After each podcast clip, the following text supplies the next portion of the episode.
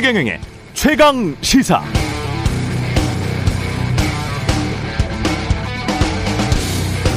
네, 북한은 ICBM 미사일을 쐈고 곧 핵실험을 할 징후가 포착되고 있습니다. 미국의 바이든 대통령은 푸틴을 향해서 더 이상 권좌에 있어서는 안 될 사람이라고 말했죠. 러시아의 우크라이나 침공 이후 푸틴을 살인자, 인간 백정, 전범이라고 부르기도 했습니다. 미국과 완전히 결별을 하지 않은 중국이 끝내 러시아의 편에 서버린다면 중국과 러시아 그리고 미국과 서방 진영이 극명히 나뉘는 신냉전 체제 정말 현실화 될 것 같습니다. 그럼 중국과 러시아를 뒷배로 삼은 북한은 훨씬 더 도발적인 행동을 아무렇지도 않게 할 우려가 있습니다. 그런데 우리는 외교, 안보, 경제, 전략적 측면에서 굉장히 곤혹스러운 상황에 놓이게 됩니다.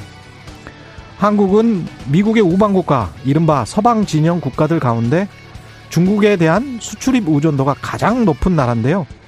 지난해 한국의 대중국 무역액은 3,015억 달러, 전체 무역액의 24%를 차지하고 있습니다. 이건 2위인 미국이나 3위 일본을 합친 것보다 4%포인트가 더 많은 그런 정도의 액수입니다. 윤석열 정부 5년 동안 세계가 신냉전 체제로 치닫는다면 윤석열 대통령은 과연 어떤 선택을 하게 될까요? 그리고 그 선택은 우리 국익에 어떤 영향을 미치게 될까요? 앞으로의 5년이 정말 중대한 시기임은 분명해 보입니다.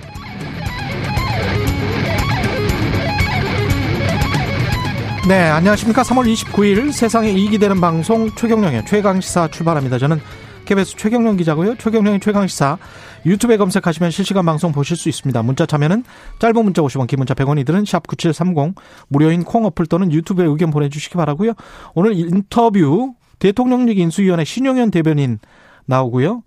어, 장애인 이동권 시비를 둘러싸 국민의힘 내부가 좀 어수선한데요. 김혜지 국민의힘 의원 만납니다.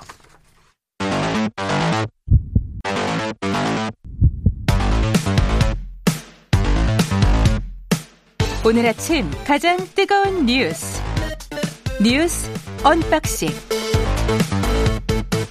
네 뉴스 unboxing 시작합니다. 민동기 기자 김민하 시사평론가 나와있습니다. 안녕하십니까? 안녕하십니까? 예, 우리는 문재인 대통령 윤석열 당선자의 청와대 만찬회동 첫 번째 소식으로 준비했습니다만은 사실은 대부분의 국가들이 폴란드에서 이 바이든 대통령이 푸틴을 향해서 한 이 말 때문에 거의 그렇죠. 모든 외신은 헤드라인이 다 이거고요. 이게 의미하는 바가 앞으로 상당할 것 같습니다. 뭐 바이든 대통령의 실언이다. 뭐 이렇게 평가를 하는 뭐 예. 미국 언론들도 내에서도 그 국무부 장관이 실제로 나와 가지고 네. 러시아의 주권은 러시아 국민들이 결정을 하니까 이 말은 꼭 그 말이 아니었다 이런 음. 식으로 해명을 해야 해야 됐을 정도니까요. 프랑스 뭐 마크롱 마크롱 대통령도 나라면 그런 이야기 안 했을 것이다 이렇게 이야기를 해버릴 정도니까. 지지율도 좀 안 좋더라고요. 바이든 대통령의 지금 이런. 이런 상황에서 이런 외교로 이 정도의 신냉전 체제로 바로 치닫게 되면 정말 윤석열 당선자가 대통령 되고 난 그 이후의 국제 외교 이거 면밀히 인수위에서 잘 살펴보시길 바랍니다. 살펴보시고 있겠지만 예.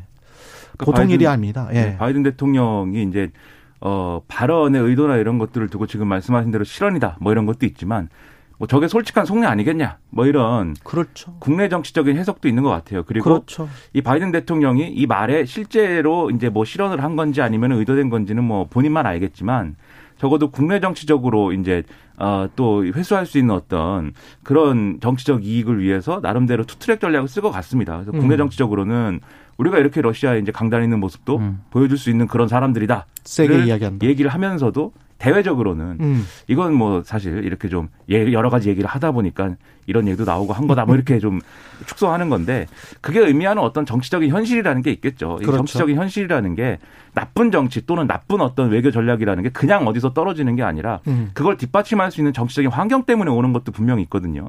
그런 점에서 보면은 국내 유권자 잡으려다가 그렇죠. 그렇죠. 예. 지도자의 어떤 이런 자질이라든가 이런 어떤 전략 이런 것도 중요하지만 그것을 언론과 그다음에 이 현실 정치가 어떻게 다루느냐 이것도 중요하기 때문에 그렇죠. 역시 최경영의 최강 지사가 중요하다. 예. 여러모로 잘 들어보셔야 된다. 야, 네. 그 결론이 아주 좋네요. 그렇죠. 네. 최경영 기자가 잘해야 된다. 네. 예, 어제 첫 회동은 화기애애했습니까? 어, 나름 분위기가 괜찮았던 것 같습니다. 예. 일단 가장 늦게 만났잖아요. 음. 현직 대통령하고 당선자 사이에. 근데 가장 오랜 기간 동안 또 만나는 그런 기록을 세웠고요. 맛있는 거 많이 드셨더라고요. 뭐 언론에 소개된 메뉴 보니까 문 왔나요? 아유, 뭐 이런 거 언제 한번 먹어보나 이런 생각이 예. 좀들 정도였습니다. 해송 잣죽 이건 뭐야? 모르겠습니다. 그리고 뭐 예. 금태구이, 생저리, 뭐 예. 한우갈비 뭐 이런 거 많이 드셨습니다. 한우갈비 이거는 우리가 그래도 가끔 먹지 않습니까? 아 그래도 아, 그러십니까? 오랜만에 먹는 거죠. 오랜만에. 여기서 좀 격차가 느껴지네요. 네. 아니 한우갈비도 못 먹어요? 네, 저는 뭐 예. 아주 가끔씩 먹죠. 그냥 1년에 몇 번은 네. 먹는다 그 말입니다. 돼지고기나 사서 이렇게 구워 먹고 하는데 1년에 몇번 탕평채, 먹는다. 예? 탕평채, 더덕구이, 탕평채, 네. 더덕구이. 모시조개 뭐 이런 것들. 예. 네. 맛이 맛있어 보입니다. 예. 근데 일단 무슨 무슨 이야기를 했는지 내용이 중요하겠죠. 그렇죠. 그게 예. 중요하죠. 일단 그 어제 장재원 그 당선자 비서실장이 브리핑을 했거든요.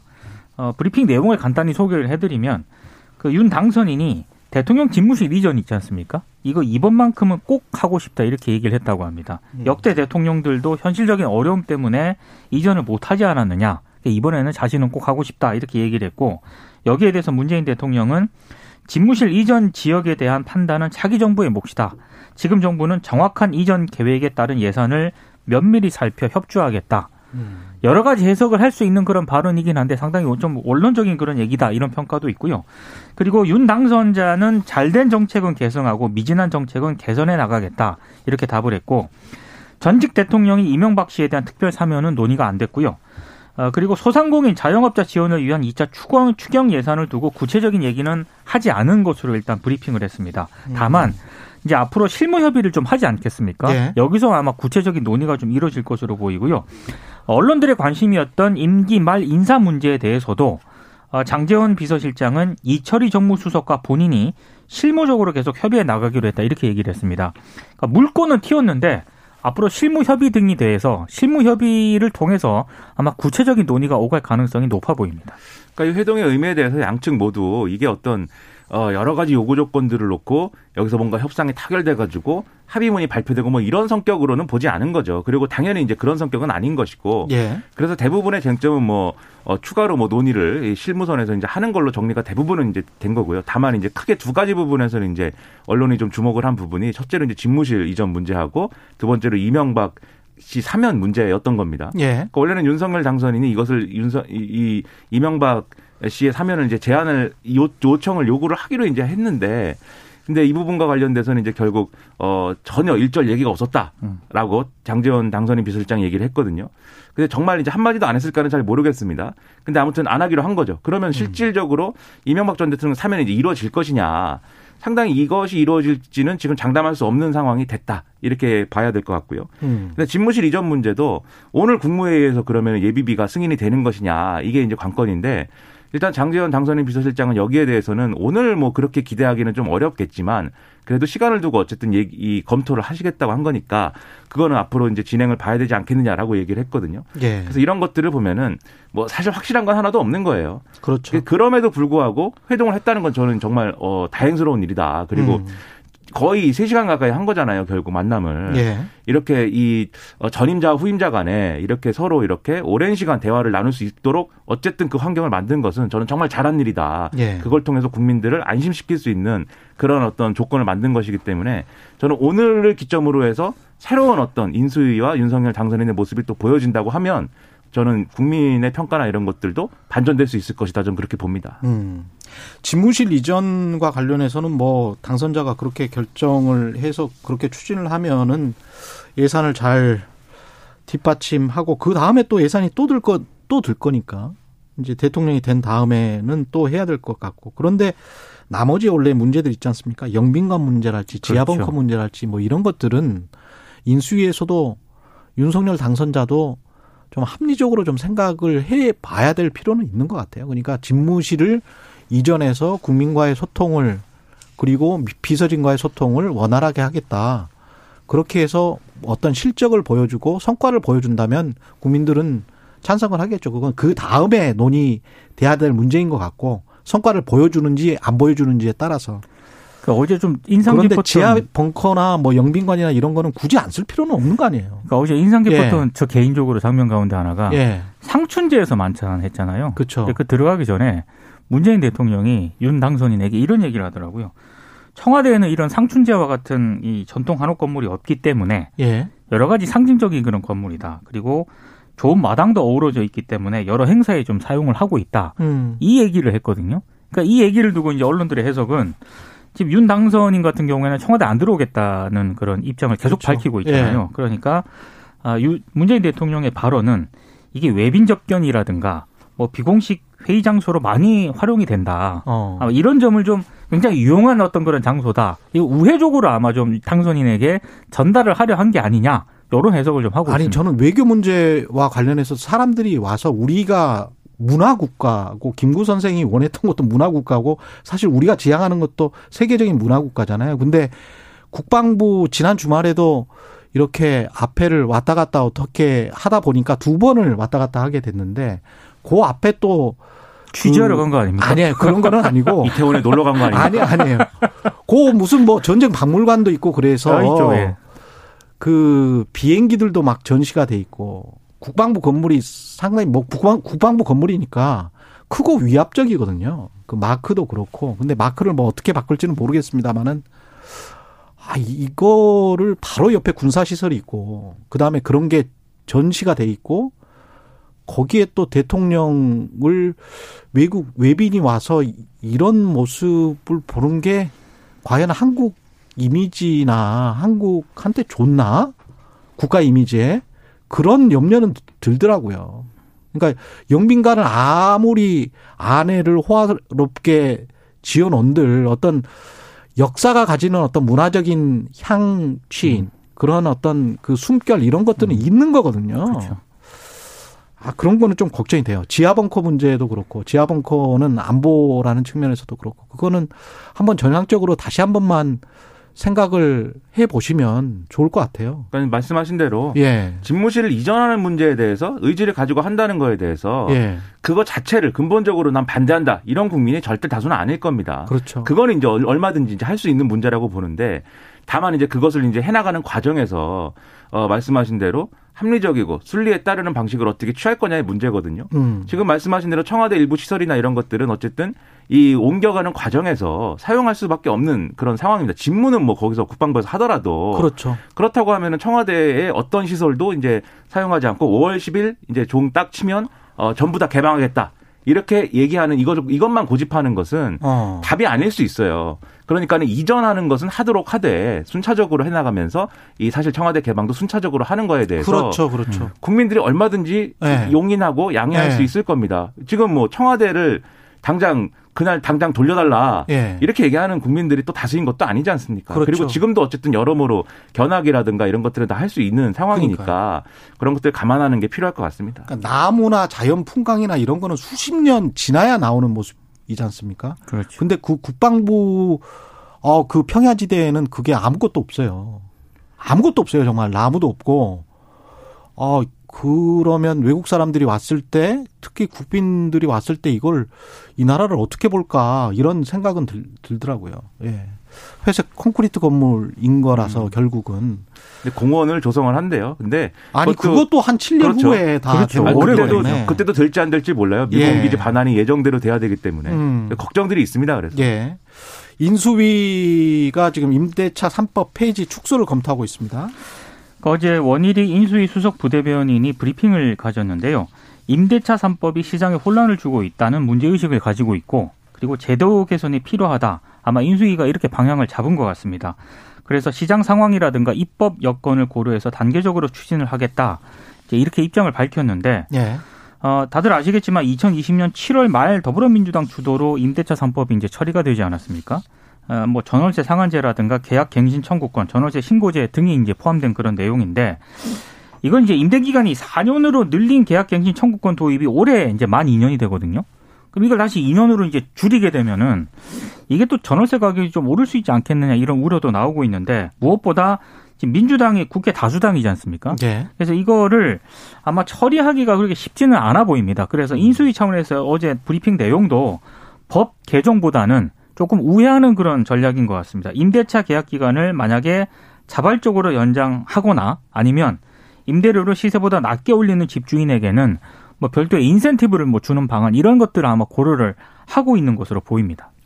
그리고 이제 이게 이런 측면이 있어요. 만약에 임대차 3법이라는 게 지금 시장에 혼란을 주고 있다라는 평가. 예. 그 평가는 제가 볼 때는 일부 맞는 지점이 분명히 있습니다. 예. 그런데 이게 또 일종의 좋은 효과도 있다. 라는 이제 반론도 있거든요. 예를 들면 이그 사람에 따라서는 그렇죠. 뭐 5%만 올려주면 그렇죠. 네. 계속 네. 그래도 2년은 더 살 수 있으니까. 그렇죠. 예. 세입자들이 이제 집주인의 횡포나 이런 것들로부터 자유로워질 수 있는 뭐 그런 계기를 제공한 사례도 있다. 뭐 이렇게 음. 얘기를 하는데 어쨌든 도입된 지가 어쨌든 그렇게 오래되진 않았기 때문에 이 정책의 효과나 이런 것들을 지금 판단할 거냐는 다소 이른 거 아니냐라는 반론도 있어요. 언론을 쭉 보니까. 그렇죠. 근데 그럼에도 어쨌든 의지를 가지고 이거를 이제 고치겠다라고 할 때 유념해야 될 것은 뭐 고칠 수 있다고 저는 생각합니다. 음. 그런데 유념해야 될 것은 이게 도입할 때 어떤 그런 여러 가지 논란과 충격 때문에 벌어진 시장의 혼란이 있겠지만 또 그걸 없애는. 과정에 맞아요. 또 그렇죠. 혼란이 반드시 있거든요. 분명히 반발도 나올 것이고. 예. 그렇죠. 그 그게 오히려 예를 들면 도입했기 때문에 예를 들면 전세값이 급등하고 월세 가격이나 이런 것들이 굉장히 편법적인 방식으로 결국 올랐다라고 음. 하는 평가가 있겠지만 이것을 또 거두어들이면서 또 가격이 오르고 하는 그런 그렇죠. 과정이 또 있을 수밖에 없습니다. 음. 그러면 결국은 이제 이 제도에 대한 어떤 찬반 또는 가치 판단 이런 거를 넘어서서 실용주의적으로 접근할 필요가 있는 거죠. 음. 그래서 이제 이거를 이제 고치더라도 연착륙할 수 있는 방안이나 이런 것들을 모색해야 될 것 같고 지금 뭐 예를 들면 이 말씀하신 대로 민동 기자님 말씀하신 대로 이제 어 인센티브를 주거나 뭐 이런 방안으로 어 대체할 수 있다 이런 여론도 있지만 또 지금 이제 당장 손대는 것보다는 이제 예를 들면 이제 이- 이게 적용 대상이 있는 거잖아요. 적용 대상을 축소하거나 뭐 이런 방식으로 또 순차적으로 줄여나가는 방식도 있다. 이런 얘기가 나오고 있고 그리고 이제 전월세를 신고하는 것 자체에 대해서는 또 건드릴 필요 없다. 그건 이제 시장 이 월세 시장이나 이런 것들이 어떻게 되고 있는가에 대한 파악을 할 수 있는 또 중요한 어떤 자료의 근거가 되기 때문에 예. 그런 얘기도 나온대요 인수에 대해서 예. 종합을 하면은 당장 이거를 뭐 없애거나 폐지하는 그런 방향은 분명히 아닐 것이다라는 점에서 음. 현명하게 판단해야 될 필요가 있어 보입니다. 그리고 이제 이 부분만 한 가지 꼭 짚고 넘어가야 될 게 부동산이건 경제정책이건 모든 정책, 특히 경제정책과 관련해서 언론이 문재인 정부 때 했었던 가장 잘못된 폐악이 시장과 구조와 이 요인들에 관한 분석은 전혀 없이 음. 제도가 바로 어떤 결과를 이끌어낸다라는 분석을 많이 했잖아요. 이 임대차 3법 폐지도 부작용이 나올 수는 있어요. 하지만 그게 지금 현재 시장 분위기와 시장 상황과 엮여져서 맞물려져서 나오는 것이기 때문에 인수위도 그 부분을 시장 상황을 잘 봐야 될 거고 언제 어떤 시점에 도입을 하는 게 어느 정도 로 도입을 하는 게 또는 폐지를 하는 게 좋을 것인가 그런 측면에서 문재인 정부가 시- 실패한 것들이 굉장히 많고 그런 측면에서 또 언론이 못 보아 못 봤던 측면들이 굉장히 그렇죠. 많거든요. 네. 그래서 시장 구조적인 요인들은 따로 좀 생각을 해줘야 됩니다. 제도, 제도가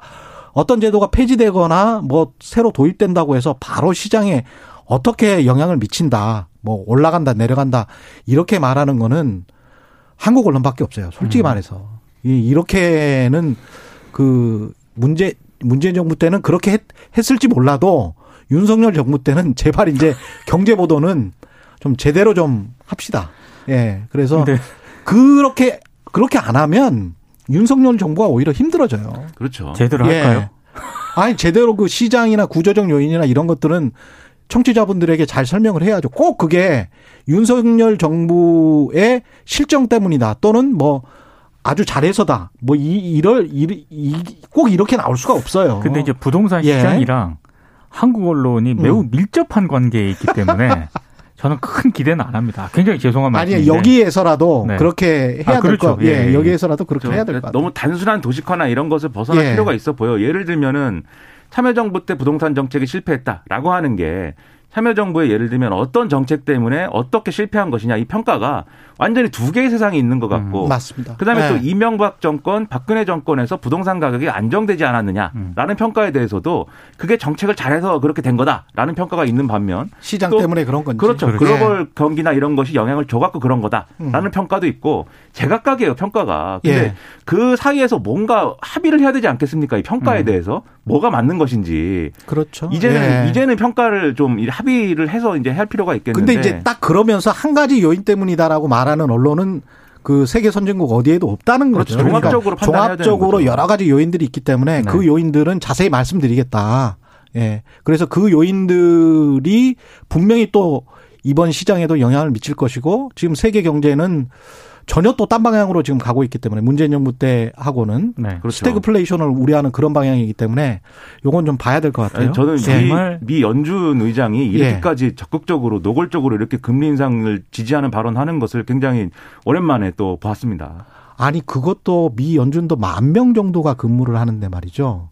바로 한 1년도 아니에요. 한 7, 8개월 전까지만 해도 올 연말 금리를 0.5% 정도로 예상을 했단 네, 말이죠. 맞아요. 근데 지금 1.9%를 예상을 하잖아요. 너무 세상이 빠르게 변합니다. 그러면 이 이런 전문가들도 그렇게 예상을 하고 그 다 틀리고 있지 않습니까? 근데 우리나라의 전문가들이 다 맞으리라 음. 시장은 똑같이 돌아가리라 그렇게 생각할 수는 없는 정말 것이죠. 예. 최강 시사 할 일이 너무 많은 것 같습니다. 네, 최경영만 믿고 갑시다. 네.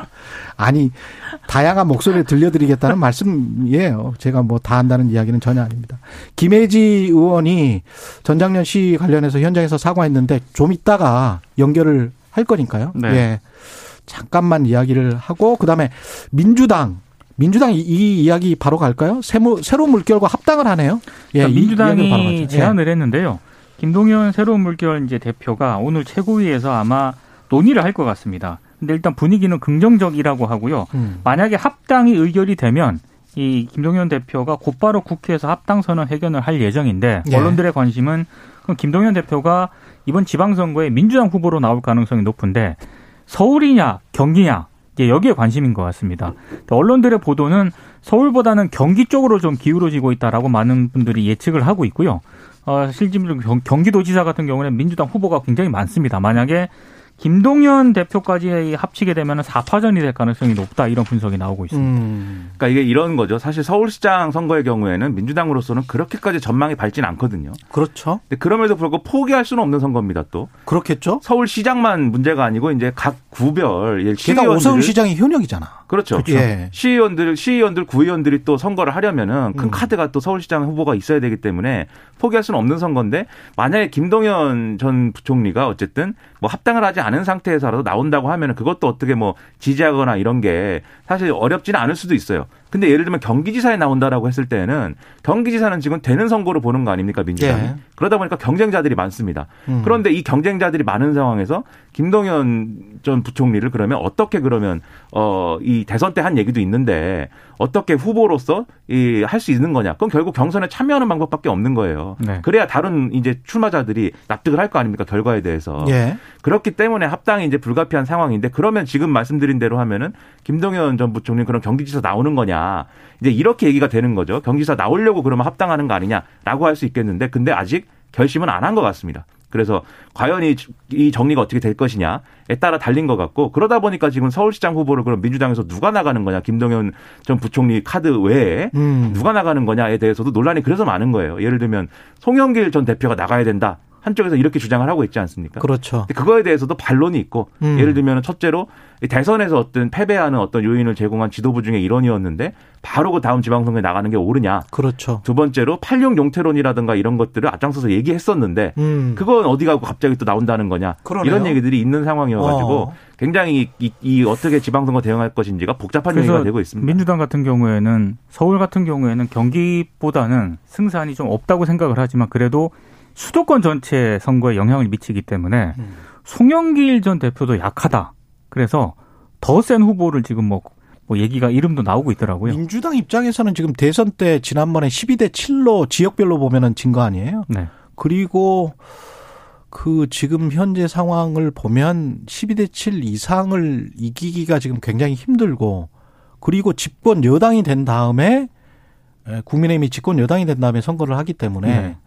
아무래도 훨씬 불리하지 않을까 뭐 그런 생각도 듭니다. 그렇죠. 워낙 대선보다도 불리하지 않을까? 워낙 예. 지금 이제 지방 권력 자체가 민주당으로 상당 부분 기울어져 있기 때문에 음, 상당 부분 잃어야 되는 상황인 거는 또 부정할 수가 없어요. 그렇죠. 근데 그러면 그 잃는 과정을 얼마나 잘 이렇게 어 뭐랄까요 견뎌가지고 그것을 얼, 그러한 기회를 얼마나 이제 또 국민들에게 변화와 혁신을 위한 과정으로서 또 보여줄 수 있느냐가 관건일 것인데 과연 지금 당내 논의가 그렇게 가고 있느냐 상당히 걱정이 많습니다. 뭔가 변화와 혁신, 정치 교체, 그 과거에 했던 말들, 예. 말기에 대, 선 말기에 했던 말들 그 약속들을 좀 지키는 모습들을 보여야 되겠죠. 네. 예. 뉴스 unboxing 민동기 기자 김민하 평론가였습니다. 고맙습니다. 고맙습니다. KBS 1라디오 최경영의 최강 시사 듣고 계신 지금 시각 7시 45분입니다.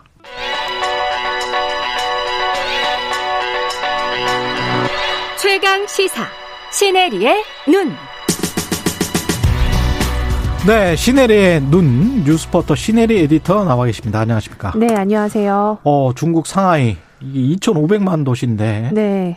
단계적 봉쇄에 들어갔습니다. 맞습니다. 지금 온통 뉴스를 보면 이 상하이시의 슈퍼마켓이 정말 모두 다 텅텅 비어 있는 그런 모습을 볼 수 있는데요. 봉쇄 들어간다고 하니까. 네. 예. 이전부터 사실 몇 주 전부터 그런 설이 SNS로 좀 왔다 갔다 했습니다. 그러면서 사람들이 미리 사재기를 좀 한 모습이 포착이 됐었는데 예. 이 상하이시 당국이 오미크론 변이 바이러스 확산 방지를 위해서 일단, 일단 단계적으로 봉쇄하기로 했습니다. 음. 근데 최근 몇 주 동안 상하이 일부 지역에서는 이 봉쇄령으로 주민들이 아, 이틀 동안 아파트 단지 외 를 나오지 못하게 했었고요. 또 일부 거리에는 외부인을 차단하기 위한 병, 장벽까지 세워져 있는 모습이 포착이 됐는데요. 이변에 왜 단계적 봉쇄라고 하는지 봤을 때 예. 일단 이 황푸강을 기준으로요. 음. 이 파리갈 도시를 동서로 절반으로 딱 나눴습니다. 어. 그러니까 한, 다 같이 상하이를 락다운하는 게 아니라 절반을 나눠서 이 동쪽인 푸둥 지역은 28일부터 31일 4일간 봉쇄가 되고요. 또 서쪽인 푸시 지역은 다음 달 1일부터 4일까지 나흘간 봉쇄가 되는 겁니다. 네. 어, 이렇게 봉쇄 구역 내에서는요, 의료나 뭐 핵심 공공 서비스, 택배, 식료품 이런 것들을 이제 공급하는 필수적인 그 종사자를 제외한 모든 사람은 집에 머물러야 되는 겁니다. 모든 사람은 집에 머물러야 네. 단한 한 이제 나오기 힘들다는 거고요. 외출도 할 수 없고요. 지금 2,500만 명인데. 네, 맞습니다. 대중교통 운행도 중단이 됩니다. 지금 와. 뭐 디디 출신이나 이런 우버 이런 것들이 나 아예 돌아다니지 않고 있다. 어느 정도나 사람들이 감염돼서 그러는 거예요? 지금 이게 왜 이렇게 된 거냐면 예. 지금 원래는 한 1000명 이하를 계속 유지를 했어요. 예. 근데 이게 지금 거의 2000명대를 빠르게 넘어서면서 두 배가 가까이 증가가 되고 있거든요. 근데 이렇게 사람들이 그 아까 전에 제가 말씀드렸지 반으로 딱 나눠서 봉쇄를 하잖아요. 예. 한꺼번에 봉쇄하지 않고 이렇게 한 배경이 좀 재밌는데요. 예. 2년 전에 이 팬데믹 발생 시에 이 시진핑 주석이 베이징이나 상하이, 광저우, 선전 여기는 어떤 경우에도 락다운을 하지 않겠다고 이미 선포를 했어요. 음. 근데 지금 이렇게 약속한 일을 어떻게 보면 번복하는 겁니다. 음. 공산당에서는 그걸 굉장히 싫어하고요. 네. 그렇기 때문에 지금 절반으로 나눠서 이거는 전체 락다운은 아니다라는 메시지를 계속 지속적으로 주고 있다고 근데 합니다. 우리 기준으로 보면은 뭐 2,000명, 3,000명, 2,500만 명 도시에 네. 이 정도 감염자 숫자인데 절반 lockdown이든 뭐 전체 lockdown인 거든 순차적인 lockdown이든 간에 네. 이렇게 봉쇄를 한다는 게 좀 이해는 되지 않습니다. 중국의 코로나 정책이 이게 제로 코로나 정책인 거죠? 맞습니다. 일단 아까 제가 말씀드렸듯이 정말 음. 단 한 명도 나오면 안 된다라는 그 메시지를 유지하고 싶어 하고요. 야, 또 미국을 견제해서 미국은 저렇게 코로나 때문에 많이 죽었는데 예. 사회주의 공산당 체제인 우리는 이렇게 잘 살아남았다 이 메시지를 사실 시진핑 주석이 계속 좀 어, 내보내고 싶어 한다는 현지인의 인터뷰가 있었고요. 공산주의 체제의 우월성? 네, 맞습니다. 그리고 핵심은 백신입니다. 지금 중국에서는 자신들이 만든 중국산 백신이 굉장히 효과가 충분하다고 얘기하고 있잖아요. 뭐였죠? 신, 신호백이었나요? 네, 신호백이는데. 예. 예. 근데 그게요, 사실 오미크론이나 변이에는 그닥 효과가 없다. 많지 않다라고 알려졌습니다. 이게 중증이나 사망에 이르는 영향을 감소시킬 수는 있지만 이 오미크론 자체 면역 기능이 충분하지 않은 것으로 지금 계속 알려지고 있는데요. 음. 그래서 중국이 어떻게 하고 있냐면 이 파이자의 백신을 개발한 독일의 바이오엔텍을 지금 어 컨택을 해서 예. 이 mRNA 기술을 가, 다시 좀 도입하려고 했다고 합니다. 예. 근데 이게 그래서 생산하는 계약까지 지금 중국 정부와 바이오엔텍이 체결을 했는데요. 음. 문제는 중국 정부가 1년이 넘도록 이거를 허가를 안 해주고 있는 거예요. 허가를 안 해주고 있어요? 네. 근데 그 어. 그 사이에요. 재밌는 예. 게 자체 mRNA 백신의 인가를 받았습니다. 그래서 내부에서는 이거 카피한 거 아니냐. 아. 네, 그런 또 재밌는 에피소드가 지금 나오고 있고요. 또 중국은요, 이 백신을 대량 생산할 수 있는 시설이 그렇게 많지 않습니다. 네. 우리나라가 굉장히 이례적인 거거든요. 그렇죠. 그래서 이거를 시설까지 만들어야 되는 이런 상황이어서 적어도 세 달은 또 걸릴 거라고 보기 때문에 지금 이 상황에서는 백신도 없고 그렇기 때문에 락다운을 할 수밖에 없는 상황이다라고 현지인들이 지금 이야기하고 있습니다. 중국이 굉장히 무리를 하는 것 같은데 이게 경제 여파가 뭐 만만치가 않을 것 같은데요. 맞습니다. 예, 상하이가 어, 전날 테슬라 주식이 8%나 올랐는데 예. 그 이유는 일단 주식 분할 때문이고요. 예. 지금 테슬라는 위기입니다. 왜냐하면 상하이에 있는 그 공장을 거의 음. 샷다운을 해야 되는데요. 이 테슬라 전기차의 절반은 거의 상하이 공장에서 만든단 말이죠. 예. 그렇기 때문에 일단 자동차 업체들 뭐 GM이나 이런 데도 상당히 여파가 있을 것 같고요. 일단 상하이 경제 규모가 선전의 두 배 이상입니다. 음. 그렇고 이제 또 여러 가지 금융 금융 무역의 중심지잖아요. 그럼요. 그렇기 때문에 지금은 일단 8일이라고 하지만 이게 아까 말씀드린 대로 백신 때문에 조금 더 나중에 상황이 악화되면 음. 8주 뭐 8일이 아니라 2주로 더 또 나중에 길어진다면 이게 거의 공급망 체인이 좀 무너질 수도 있고요. 특히 또 반도체 업체 업체에도 굉장히 좀 타격이 있을 수 있습니다. 예. 왜냐하면 이런 중국의 파운드리 업체들이 거의 본사가 상하이에 있습니다. 그래서 이런 것들이 예. 나중에 우리나라뿐만 아니라 전 세계 반도체 체인에도 영향을 줄 수 있을 것으로 보입니다. 자동차, 반도체 다 영향 미칠 것 같고 중국의 경제 성장률에도 좀 영향을 미치겠죠. 아무래도. 맞습니다. 예. 상하이가 지난해 중국의 그 GDP의 3.8%를 차지했는데요. 음. 일단 생산 물류를 떠받치는 이 경제 수도가 봉쇄령으로 이번에 멈춰면서 아무래도 성장률은 더 이제 악화될 전망이고요. 예. 올해 이제 중국이 성장률 성장률 목표를 5.5%로 걸었는데 음. 이게 사실 시작부터 그렇게 좋지 않아서 이게 과연 도달이 가능한가라는 의심이 있었거든요. 근데 이번에 락다운을 이렇게 상해에서 하면서 사실 쉽지 않다라는 전문가들의 의견이 나오고 있고요. 야. 네, 그래서 지금 서비스 산업과 소비 부분을 회복하는데 거의 이제 락다운의 여파 때문에 두 달 이상 걸릴 수 있다라는 전문가들의 시각이 있습니다. 사실은 미국의 금융위기가 일어났음에도 불구하고 2008년, 2009년 이후에 세계 경제가 회복할 수 있었던 것은 중국이라는 성장 엔진이 맞습니다. 있었기 때문인데 네. 중국도 지금 5%도 할줄 모르겠다. 네. 이런 상황으로 가고 있고 이게 나중에는 뭐 중국이 워낙 크게 성장을 했기 때문에 지금 1인당 GDP가 만, 만 불이 넘으니까요. 네. 그렇게 되면 이제 4% 3%는 뭐 뻔한 경로이고 맞습니다. 아, 쉽지 않네요. 계속 네. 블락화된 경제로 가면 이거 어떻게 될지 나중에 모르겠습니다. 계속 네. 인플레이션은 될 것 같고 그러면서도 무역 규모가 쪼그라들면 우리 같은 경우는 상당히 지금 힘들어지는 상황입니다. 네. 예. 그렇기 때문에 지금 경제 2위 대국도 이 코로나라는 음. 바이러스 자체에 지금 어 온전히 대응하지 못하고 락다운을 결심한 만큼 예. 사실 이게 참 바이러스라는 게 무섭지 않나. 그리고 그렇죠. 이게 글로벌 업체와 협력이 얼마나 중요한지 좀 보여주는 그런 대목 같습니다. 게다가 이렇게 계속 이제 러시아랑 미국이랑 사이가 안 좋고 중국이랑도 기, 기존에 뭐 그렇게 좋았던 게 아니고 중국은 네. 계속 지금 대만 생각을 할 거란 말이죠. 맞습니다. 우크라이나 전쟁을 네, 보면서. 네.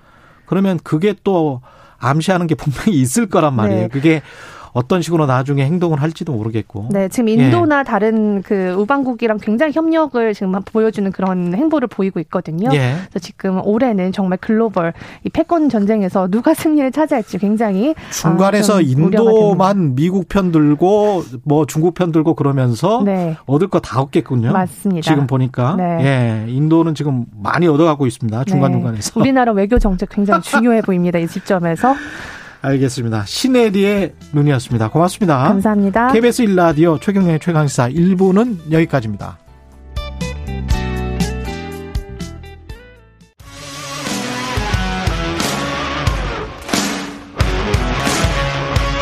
오늘 하루 이슈의 중심 최경영의 최강 시사. 네, 문재인 대통령과 윤석열 당선자 간 회동 장재원 당선인 비서실장은 두 사람이 내내 서로 존중하는 느낌이었다 이렇게 전했는데요. 이번 회동 인수위에서는 어찌 평가하고 있는지 대통령직 인수위원회 어, 신용현 대변인 연결돼 있습니다. 안녕하세요, 대변인님. 예, 안녕하십니까. 신용현입니다. 예. 어제 그 회동과 관련해서는 인수위에서만 공식 논평을 내기로 했었죠. 어, 예. 그 어. 청와대에서는 뭐 별다른 논평을 내지 않기로 한 예, 이유가 예.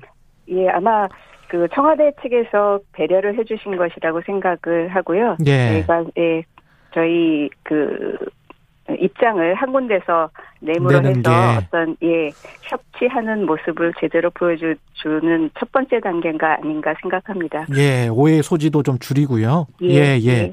인수위에서는 어떻게 그래서 보셨습니까? 어 무엇보다도 이제 그 코로나 손실 보상을 위한 추경 편성 필요성이나 예. 안보 누수 없는 정권 인수인계 이런 말씀을 해주셔서 예. 저희로서는 굉장히 큰 힘이 됐다고 생각을 합니다. 예. 그리고 이제 무엇보다도 국민들에게 그, 그동안은 약간 이제 불안한 마음을 들였었는데요. 이런 국민 불안감을 덜어드리게 돼서 다행이라고 생각하고 있습니다. 예.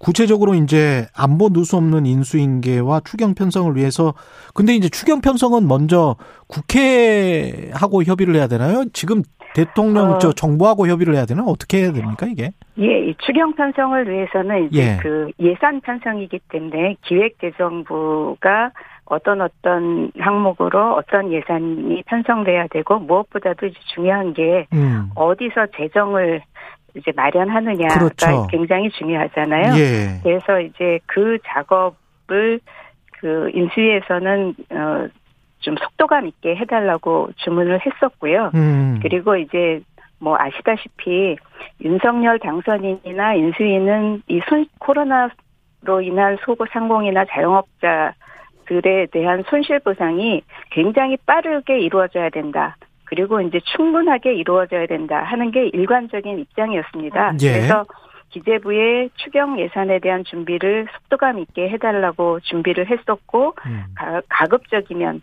이제 이번 문재인 정부 임기 내에 추경안을 제출을 해달라고 강력하게 요청한 바가 있습니다. 국회. 그, 예. 예. 그러니까 예 그렇죠. 국회에 이제 제출을 하려면 기재부가 먼저 작업을 해야 되기 때문에 음. 작업을 끝내서 제출을 해달라고 강력하게 요청을 한 바 있고요. 예. 이 입장에는 저희가 아직 그 변화가 없습니다. 일관된 입장입니다. 인수위에서 요구한 그 요구안에는 이제 50조 원의 돈을 마련할 때 어떻게 예. 하면 그러면 지출을 좀 구조 조정을 할 수 있을지 그 지출 구조 조정안의 내용까지 그러니까 기존에 지출하는 항목을 어디 어디에서 줄이겠다 이것까지 예. 좀 가지고 와달라 뭐 이런 예. 이런 예. 게 있습니까?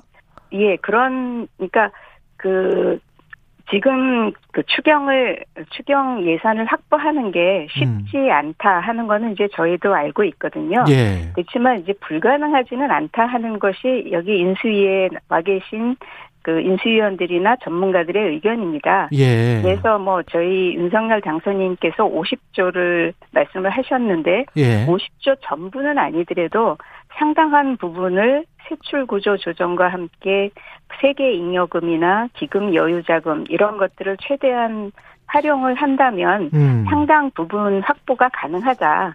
그래서 음. 이렇게 이제 현 정부가 얼마나 적극성을 갖고 그 재정 편성 노력을 해주는가가 관건이라고 저희는 생각을 합니다. 그래서 이렇게 노력을 해주신다면 뭐 불가피하게 모자라는 거는 국채 발행을 해야 되겠지만 어. 그 규모는 아주 최소화할 수 있다고 네. 생각하는 게 이제 인수위의 생각입니다.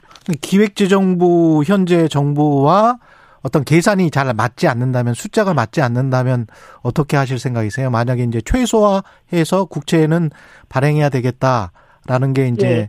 인수위의 예, 그러니까 입장인데 이제 저희가 요구를 하는 거는 그 음. 사전에 음. 최대한 노력하는 모습을 좀 보여주셨으면 하는 거죠 기획재정부 측에서. 예. 근데 이제 다행히도 어제 청와대 회담에서 예. 문재인 대통령께서도 그 코로나 손실 보상을 위한 추경 편성 필요하다고 말씀을 해주셨고 예. 이게 어 이게 이제 시급하게 되는 게 중요하다고 말씀을 해주셨기 때문에 음. 어 저희가 이제 기대하기로는 기재부 정부가 조금 더 적극적인 어, 입장으로 좀 변화할 수 있지 않을까 음. 기대를 하고 있습니다. 기재부가 그 어떤 안을 가지고 오면 그게 국회에서는 어떻게 논의가 될까요? 어, 그 기재부 편 저희 생각에는 이제 박홍근 원내대표께서도 이제 기재부에 좀 적극적인 자세를 주문하신 걸로 알고 있고요. 예. 그렇기 때문에 국회에서는 그래도 큰 문제 없이 통과되지 않을까 이제 기대를 하고 있는데 음. 이게 이제 편성안이 어떻게 마련되느냐에 음. 따라서 조금 예 의견이 달라질 수 있겠죠. 일단은 기재부가 예. 그 편성안을 만들어 주는 것이 예. 최우선 과제입니다. 그 방금 말씀하셨던 국채 발행이 뭐 불가피하다면 어쩔 수 없다 이 발언은 언론에서 지금 처음 하신 겁니까? 아니면 그 전에도 하셨었습니까? 어, 저희가 이제 그 언론에서 계속 그 말씀을 주셨던 게 이제 질문을 주셨던 게 예. 이게 이제 50조 원이 안 되면 어떻게 할 거냐 그렇죠. 뭐 이런 말씀을 하셨고 그러면 국채 발행을 많이 하게 되면 예. 재정 건전성이 떨어지는데 어떻게 할 거냐 이런 말씀을 많이 주셨거든요. 예. 근데 이제 저희는 아까 말씀드렸듯이 이제 손실 보상이 음. 충분히 돼야 되는 거가 기본 원칙이고 예. 그다음에 인수위에 나와 계신 이제 경제 일본가 인수위원님들이나 전문가 의견으로는 예. 아까 말씀드린 것처럼 상당한 부분 50조의 상당한 부분은 그 재정 구조, 구조 세출 구조 조정을 하면 예. 못 만들어낼 것은 아니다. 근데 이제 그 만- 기재부에서 해갖고 온 걸 보고 어. 아 정말로 최선의 노력을 했는데도 부족하다고 하면 음. 뭐, 뭐, 불가피하다고 하면, 이제, 그, 국채 발행을 해야 되겠지만, 음. 일단은, 그, 세출 구조 조정이 우선이다, 이런 입장입니다. 근데 그 50조라는 숫자는 이제 당선인께서 대선 기간 동안에 말씀을 한, 한 건데 공약을 한 건데 예. 그 숫자가 명확하게 이제 자영업자의 손실 보상에 딱 맞는 총량 액수냐 그건 또 다시 아, 예. 계산해 봐야 되는 문제 아닌가요? 예, 예. 그 얘기는 이제 안철수 인수위원장께서 말씀을 예. 하신 바가 있는데요. 음. 50조 원이라고 하는 거가 딱 정해진 그건 아니죠. 는 아닙니다. 예. 예, 그래서 손실 보상에 대한 이제 조사가 같이 이루어져야 되는데, 음. 이거가 다 이루어진 다음에 그 손실 보상을 하겠다고 하면 그 시기가 너무 늦어지는 거잖아요. 예. 근데 이제 그 어느 정도의 그 이 50조라는 것을 그 공약을 했을 때는 전혀 근거가 없이 얘기를 한 것은 아니었고요. 그렇겠죠. 예, 예. 그래서 이제 그, 어, 할 수 있는 만큼 최대한의 음. 그 세출 구조 조정을 통해서 재정, 어, 재정 자, 그 재원을 마련을 하고 음. 그리고 이제 조사되는 것이 아마 이거보다 더 넘어갈 수 있다라고 생각을 하는 분들도 많이 계세요. 예. 근데 이제 지금 저 50조 대변인님 보다. 말씀을 쭉 듣다 보니까 저도 비슷한 어떤 질문이 드는데 9890님이 이런 질문을 해 오셨어요. 50조 원 손실 보상은 윤석열 당선인이 공약을 한 건데 예, 정권이 바뀌면 알아서 해야 하는 거 아닌가요? 이렇게 이제 질문을 주셨거든요. 그러니까 왜 지금 현재 기재부한테 예, 뭐 책임을 떠넘기듯이 당신들이 어 지출 구조 조정을 해서 가지고 와라 라고 하는 게 이게 대통령이 되고 내각이 다 형성이 된 다음에 그 기재부 장관한테 자신의 기재부 장관한테 요구하면 되는 거 아닌가요? 이런 예, 생각도 예. 듭니다. 그래서 저희가 이제 예. 발표를 한것 중에 그런 것들이 있습니다. 예. 기재부가 이제 이렇게 노력을 해서 예. 지금 이제 준비가 다 돼서 저희가 원하는 거는 지금 정부에서 어, 추경안을 제출해 주실 거를 강력하게 요청을 하고 있고 예. 이, 이것이 만일 이제 현실적인 문제 때문에 뒤로 늦어진다고 하더라도 새 정부가 바뀌면 새 정부가 음. 들어섰을 때 바로 에, 그 추경안을 제출을 가능할 수 있을 만큼은 준비를 해놔야 된다. 근데 그것이 지금부터 준비가 되어야 그때 가능하다 이런 입장인 것이고요. 예. 예, 그 뭐 지금 이제 그 주- 질문 주신 것처럼 음. 어, 새 정부가 바뀌고 나서 그때부터 뭐 조사를 하고 이렇게 하면은 시간이 늦어질 수도 있는 것이고요. 음. 그 다음에 지금 그 민주당 측에서도 코로나 손실 보상은 가급적이면 빨리 음. 같이 하자 하는 거가 이제 여야가 그 뜻은 같이 하고 있거든요. 예. 그래서 이제 계속 저희가 서두르고 있는 것이고요. 예. 아까 예. 그리고 이제 두 번째로 말씀하셨던 게 안보에 공백 없는 인수인계를 이야기해서 다행이었다. 뭐 이런 말씀하셨잖아요. 예, 예. 구체적으로 그 벙커 사용 문제 있지 않습니까? 예. 예, 이전을 하게 되면 또 벙커를 새로 만들어야 되는 문제도 있고 이거는 어떻게 논의가 좀 됐나요? 그것에 대한 거가 제가 정확하진 않지만 제가 예. 듣고 있기로는 이제 청와대 이전 TF에서 음. 많은 그런 부분에 대한 거를 그 미리 이제 조사를 하고 큰 문제가 없다고 어, 저희는 알고 있거든요. 근데 지금 이제 언론에서 제기하고 계신 거에 대해서는 뭐 더 전문가들이 논의를 해보셔야 되겠지만, 예. 어, 현재로서 저희가 듣고 있기로는 그렇게 뭐 안보 공백이 생기는 그런 큰 문제는 없는 것으로 알고 있습니다. 알겠습니다. 임대차 3법 같은 경우는 인수위에서는 이제 폐지 축소를 검토 중이다 이렇게 언론 보도에 나왔는데, 예, 이거는 그 정확하게는 이제 그 방향은 맞고, 예, 예, 폐지 축소가 예, 그 음. 방, 그쪽 방향으로 가는 것은 맞다 하는 예. 것이 저희 입장이고요. 예. 정확하게는 이제 저희가 업무 보고를 받는 과정에서 그런 보고가 보도가 되어 있는데 아직 이제 정확하게 어떻게 할 음. 것인지 그 논의는 뭐 현재 이제 시작을 한 단계인 거죠. 예. 예, 방향은 맞, 그 방향성은 맞다 하는 것만 저희가 말씀을 드렸습니다. 또 국민들이 관심을 가질 만한 게 이제 부동산, 그 다음에 에너지 정책 뭐 이런 것들일 텐데 부동산과 관련해서는 어떻게 생각을 하고 계세요, 지금?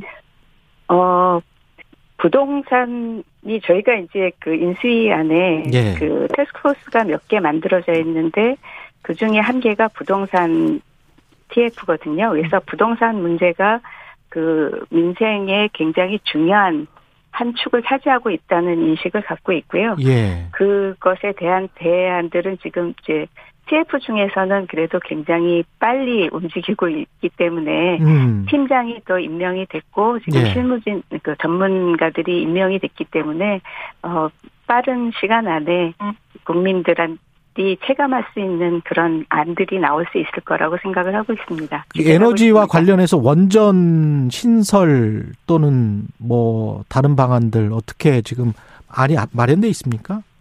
어, 지, 저희가 이제 인수위가 시작된 지 지금 딱 열흘 지났거든요. 예.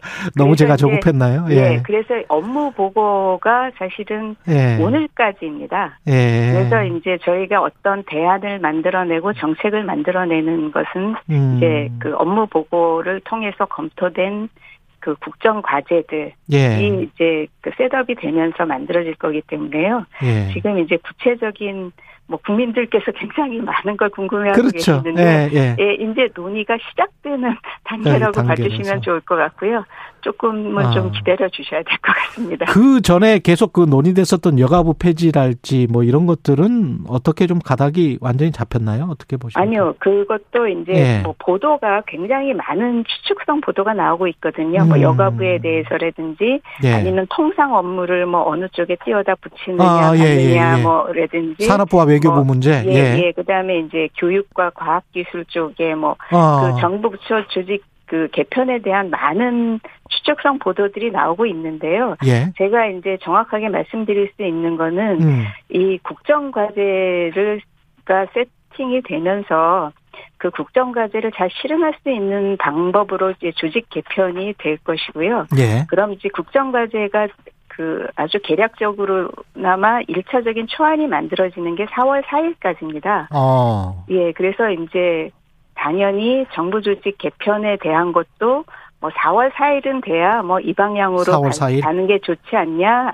아니면 뭐 다른 방향으로 가야 되냐 예. 하는 것들이 적어도 4월 4일은 돼야 뭐 어떤 식의 논의가 있었다는 첫 번째 말씀을 드릴 수 있을 것 같고요. 예. 지금 나오고 있는 거는 다 일종의 추측성 보도라고 생각을 알겠습니다. 하시면 될 것 같습니다. 알겠습니다. 예. 예. 그리고 안철수 위원장 그 거치 총리 인선 이것도 지금 뭐 언론에서 많이 이야기가 되고 있어서 혹시 대변인께서 하실 수 있는 말씀이 있을까요? 저도 그 질문을 굉장히 많이 듣는데요. 제가 이제 안철수 위원장님하고 예. 굉장히 가까운, 그러니까 마주보는 사무실에서 근무를 하고 있는데 예. 그 말씀에 대해서는 한 번도 들어본 적이 예. 없습니다. 여쭤보신 예, 적도 없고. 뭐 그런 말씀을 잘 해주시는 분도 아니고요. 아, 저도 여쭤보지도 않았습니다. 예. 예. 그 다음에 그 마지막으로 지금 당선인 국정수행 전망이 역대 어느 당선인보다 당선자보다 좀 낮잖아요. 부정적인 예, 평가가 예, 굉장히 좀 예. 높고 예. 이걸 어떻게 받아들이세요? 앞으로 이제 올라갈 일만 남았다라고 받아들이십니까? 아니면은 어 예. 이게 뭐 사실은 이제 좀 이제 설명을 드린다면 뭐 그 저희 그 선거 그 결과가 굉장히 미세한 차이 승리였 었잖아요. 예. 그렇다는 거는 이제 선거 결과에 아쉬움을 갖고 계셨던 분들이 이제 굉장히 많았던 것이 사실이고 음. 그리고 이제 그 당선인이 되신 이후에 사실은 어떤 정책적인 면보다는 현 정부와의 갈등이 좀 많이 부각되었던 면이 있었다고 생각을 합니다. 예. 그래서 저도 이제 인수위원회 한 사람으로서 그런 면에 대해서는 이제 조금 책임감을 느끼고 있습니다. 그래서 음.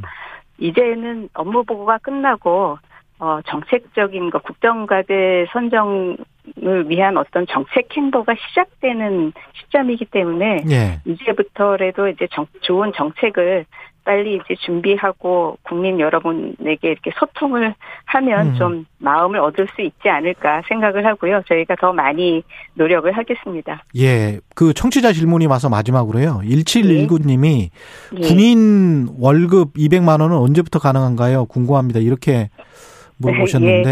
예. 뭐 예. 이것도 이제 같은 대답을 드려야 될 것 같은데요. 음. 어, 그 모든 그 국정과제 세팅을 하는 그러니까 국정과제라고 하는 거는 이제 공약으로 내걸었던 것, 그 다음에 뭐 현 정부에서 잘한 걸 계승하는 것, 뭐 새로운 아이디어 이런 거를 다 모아서 이제 저희가 그 검토를 시작해서 국정과제를 만드는 거거든요. 예. 그래서 이제 그런 뭐 200, 군인들 200만 원 월급 공약 같은 것도 이제 본격적인 검토가 음. 시작된다고 봐주시면 좋을 것 같습니다. 알겠습니다. 말씀 감사하고요. 대통령직 인수위원회 신용현 대변인이었습니다. 고맙습니다. 예, 감사합니다. 오늘 하루 이슈의 중심. 당신의 아침을 책임지는 직격 인터뷰. 여러분은 지금 KBS 일라디오 최경영의 최강 시사와 함께하고 계십니다. 네, 전국 장애인 차별 철폐 연대와 이준석 국민의힘 대표가 출근길 지하철 시위 둘러싸고 연일 논쟁을 벌이고 있습니다. 그런데 시위 현장을 직접 찾아가서 사과를 한 국민의힘 의원이 있죠. 예. 김혜지 국민의힘 의원 직접 연결돼 있습니다. 안녕하세요. 안녕하십니까. 국민의힘 김예지입니다. 예, 의원님 어제 그 경복궁역 3호선 승강장 12 현장 찾아서 책임을 통감한다라고 말씀하시면서 무릎을 꿇으셨어요. 이게 어떤 네네. 예 어떤 의미일까요? 여러 가지 의미가 있습니다. 어, 이렇게 이슈가 되고 언론의 보도가 많이 나와야만 관심을 가졌던 정치권 음. 그리고 그분들의 어떤 잘못으로 그분들의 뭐 불법 시위를 통한 또 시민들의 불편을 초래한다 등으로 밖에는 어, 단정할 수 없는 그런 정치권의 좀 그릇된 어, 이런 방법에 대한 그동안 문제점을 많이 느끼고 있었고요. 누군가는 정치권에서 사과를 해야 맞는다고 생각을 했고 그게 저였고요. 또 한편으로는 실제로 저희 의원실에도 그렇고 민원이 많이 제기가 됐습니다. 그동안 출근길 불편함을 겪으셨던 국민 여러분들 께도 이것은 사실 정치권에서 해결하고 조율을 했어야 하는 상황인데 그분들이 어, 어 어찌됐던 피해를 보신 거는 맞습니다. 불편함을 겪으셨기 때문에 거기에 대해서도 또한 정치권에서 사과를 하는 게 맞는다고 생각해서 제가 그 자리에 함께 했습니다. 그렇군요. 예. 지금 이 상황을 어떻게 봐야 될까요? 이준석 국민의힘 대표는 억울함과 관심을 호소하는 사람들이 그러니까 장애인 이동권 보장 시위에 참여한 사람들을 말하는 거겠죠. 모두 지하철을 점거해서 최대 다수의 불편에 의존하는 사회가 문명이냐. 근데 이렇게 비판하니까 또 이걸 이, 이것 자체가 사실은 정치권이 지금 말씀하신 대로 정부가 푸, 이미 풀었어야 되는 문제를 지금 장애인들한테 떠넘기는 것 아닌가 그런 이야기도 비판도 들리고요. 우선은 그의 개인적인 생각입니다. 그래서 저희 당의 당론도 아니고 네. 저희 당 의원들의 어떤 중재도 아니기 때문에 이런 것에 대해서는 제가 입장을 표명할 수는 없지만 지금 언론에서 나오는 거 보면 몇 년째라고 돼 있고 뭐 네. 10년 정도 보시는 것 같은데 실은 이 장애인 활동가들에 대한 권리 보장을 외치는 이 역사는 40여 년이 넘었습니다. 1984년에 김순석 열사 가 이 도로에 단차, 도로에 턱을 없애달라며 아. 이게 잘 되지 않자 목숨을 던지셨습니다. 이분에부터 아무래도 역사를 봐야 될 텐데요. 상당히 오랜 역사입니다. 그동안 이것들이 그, 그 사건처럼 누군가 어, 리프트 사고로 사망하시거나 아니면 이렇게 어떻게 보면은 민원 때문에 언론에서 보도를 해주시는지는 모르겠지만 이런 식으로 한때 보도가 많이 되거나 하지 않으면 아무도 관심을 가져주지 않았던 그동안에 그런 어떤 정치권에 대한 문제점을 조금은 반성을 하는 자세가 조금 필요할 것 같고요. 예. 그리고 저도 어, 좀 유감인 것은 실제로 제가 증언을 해서 이 이분들이 외치는 물리적 접근성뿐만 아니라 교육권 그리고 정보 접근권도 상당히 중요합니다. 지금 그렇죠. 4차 산업 혁명 시대이기 때문에 거기에 발맞춰 가려면 정보 접근이 상당히 중요한 역할을 하게 되는데요. 거기에 필요한 여러 가지 근 거를 마련하는 법안 개정안을 많이 발의를 했고요. 관련한 토론회도 많이 했는데 지금 어제 그제 어제처럼 많은 인터뷰를 했던 것은 처음입니다. 이만큼 이것이 어떻게 보면 우리 사회가 짊어져야 할 과제고 정치권이 책임져야 할 과제라고 생각하는데 이것만 봐도 얼마나 우리 사회 또 정치권에서 관심이 없었는가. 음. 누구 소수에게만 이 책임을 떠넘긴 건 아닌가 라는 자성이 필요한 때입니다. 예. 관련해서 이준석 대표하고는 혹시 직접 뭐 대화를 나누시거나 통화를 해보시거나 이런 적은 없습니까?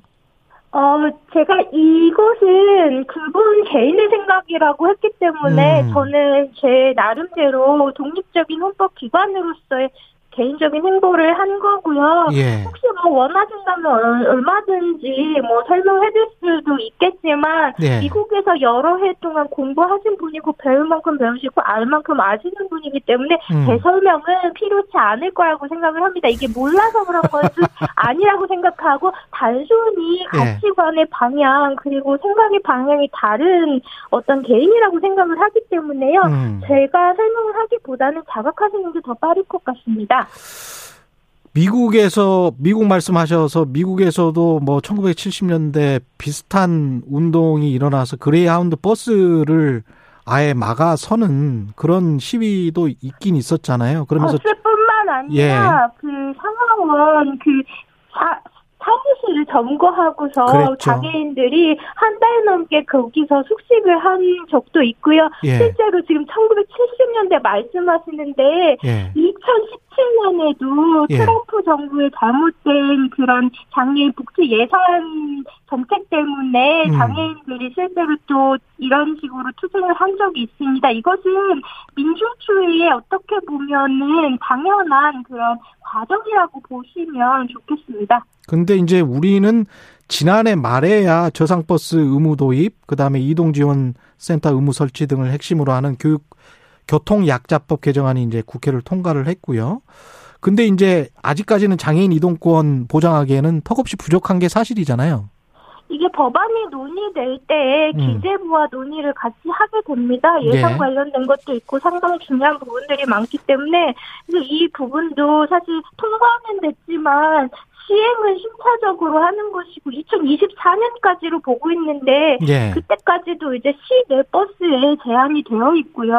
음. 그래서 이런 부분들은 그때 2024년까지 대폐차 시에 이게 이루어지는 거기 때문에 이분들이 겪는 그런 불편함은 아무래도 뭐 내일 바로 해결되는 일은 아닙니다. 그래서 이것은 계속되는 온고잉 프로젝트죠. 그리고 또한 이분들이 예. 외치는 것이 어떻게 보면 조금 저는 안타까운 것 us 것이 어 밖에서는 엘리베이터 설치가 지금 94%가 돼 있는데 나머지 6%를 빨리 해주세요라고 이렇게 외친다고 다들 단정해서 생각하시지만 그것이 아닙니다. 엘리베이터는 지금 많이 설치되어 있고 그것만을 원하시는 게 아니라 예. 전반적인 이동권 그리고 이동을 해야 교육을 받고 교육을 받아야 일자리를 구할 수 있고 일자리를 구해야 다른 국민들이 어 누리시는 그리고 행사하시는 의무를 그렇죠. 국민 으로서의 의무를 행사할 수 있습니다. 근데 거기까지 가는데 가장 기본이 되는 것이 이동권인데 그것조차도 지금 하루하루가 불편하고 하루하루 걱정하지 않으면 안 되는 상황이기 때문에 아직까지도 이런 상황임을 좀 알리고 관심을 가져주시고 정치권에서 해결해 달라라는 어떻게 보면 최후의 문부림이죠. 예.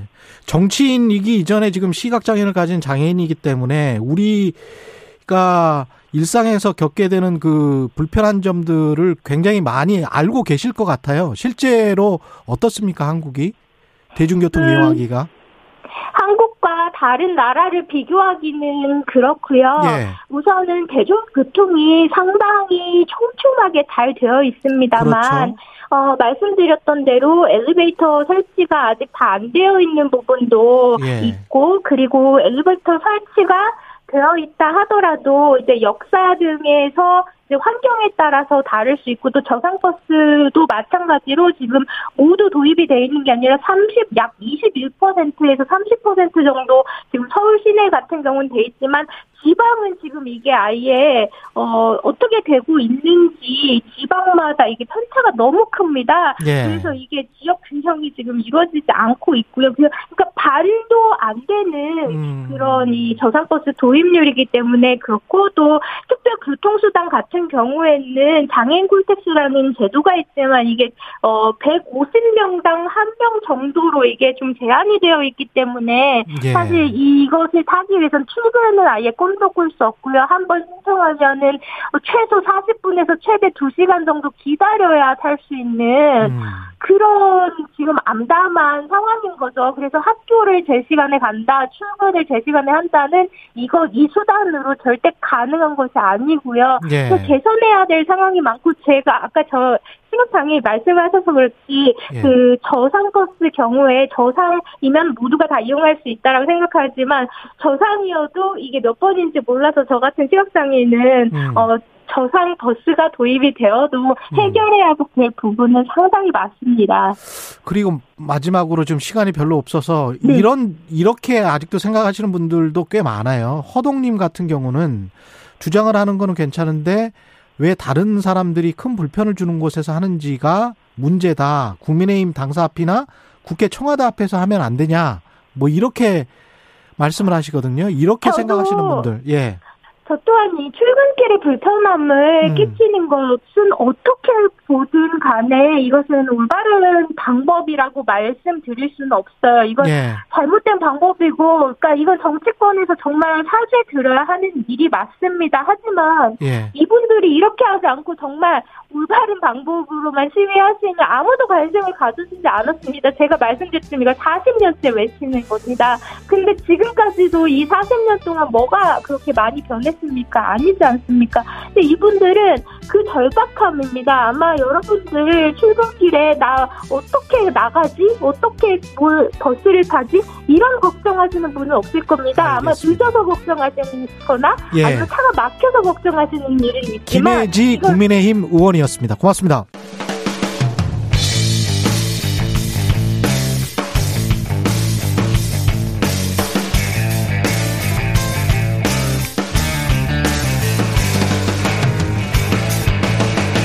최경영의 최강 시사.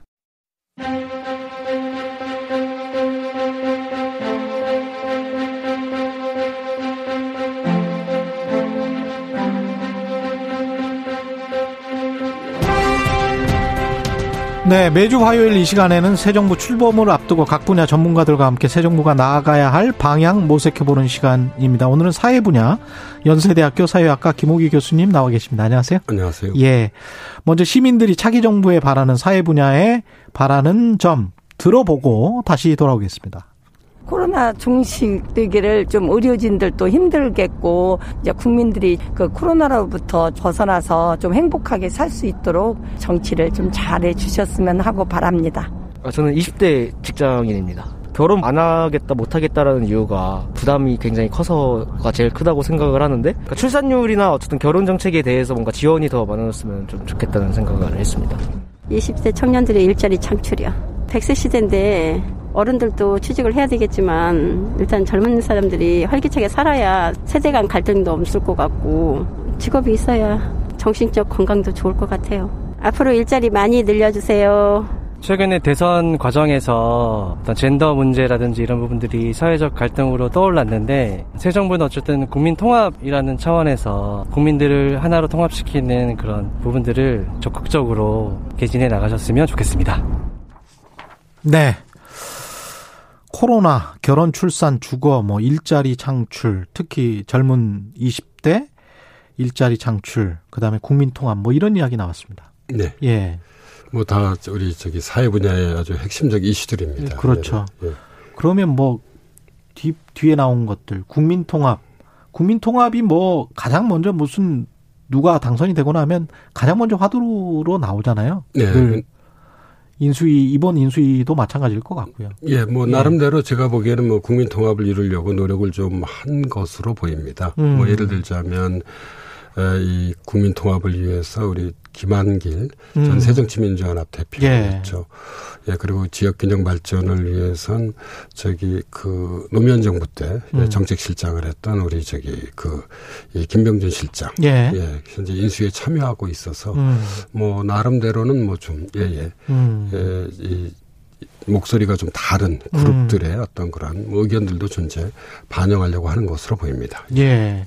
사회분야 대표적 의제가 복지, 교육 뭐 이쪽으로 봐야 되겠죠? 네, 예. 예. 먼저 그 예. 복지 교육 분야에 있어서는 당선인에게 바라는 국민들이 바라는 건 뭘까요? 어, 복지 분야는 먼저 이제 공약을 좀 말씀드리자면 아무래도 예. 지금 인수위 작업이라고 하는 것이 공약을 바탕으로 하기 그렇겠죠. 때문에요. 예.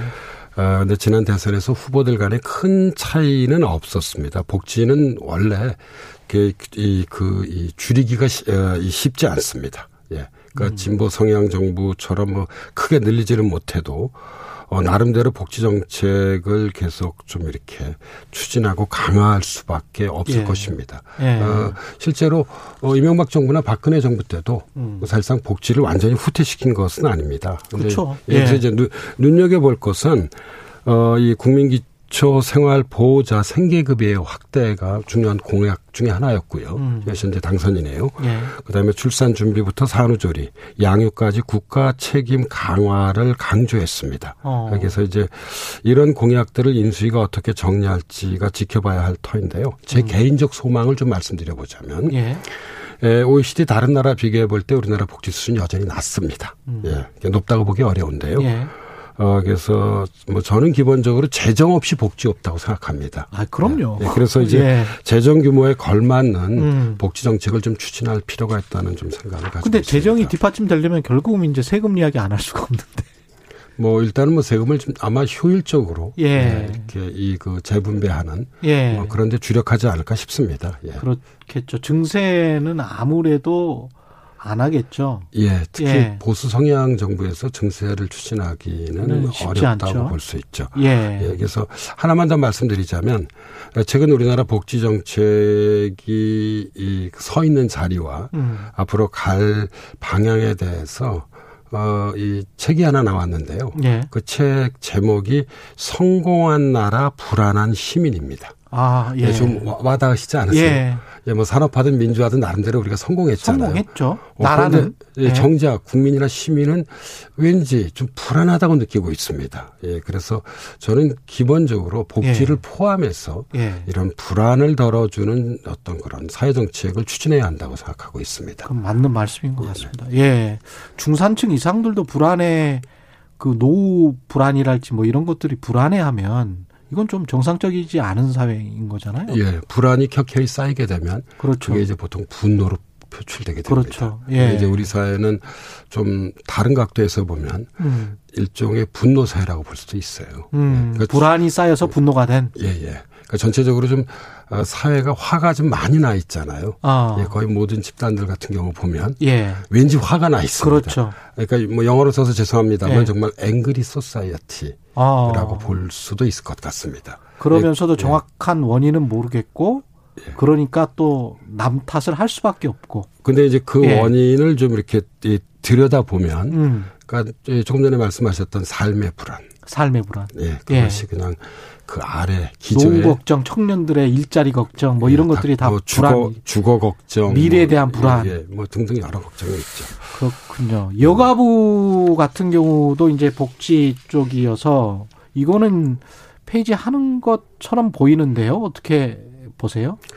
어, 이, 먼저 이게 사, 에, 팩트부터 말씀드려보자면, 에, 그 안철수 인수위원회 위원장이 25일이었던 것 같아요.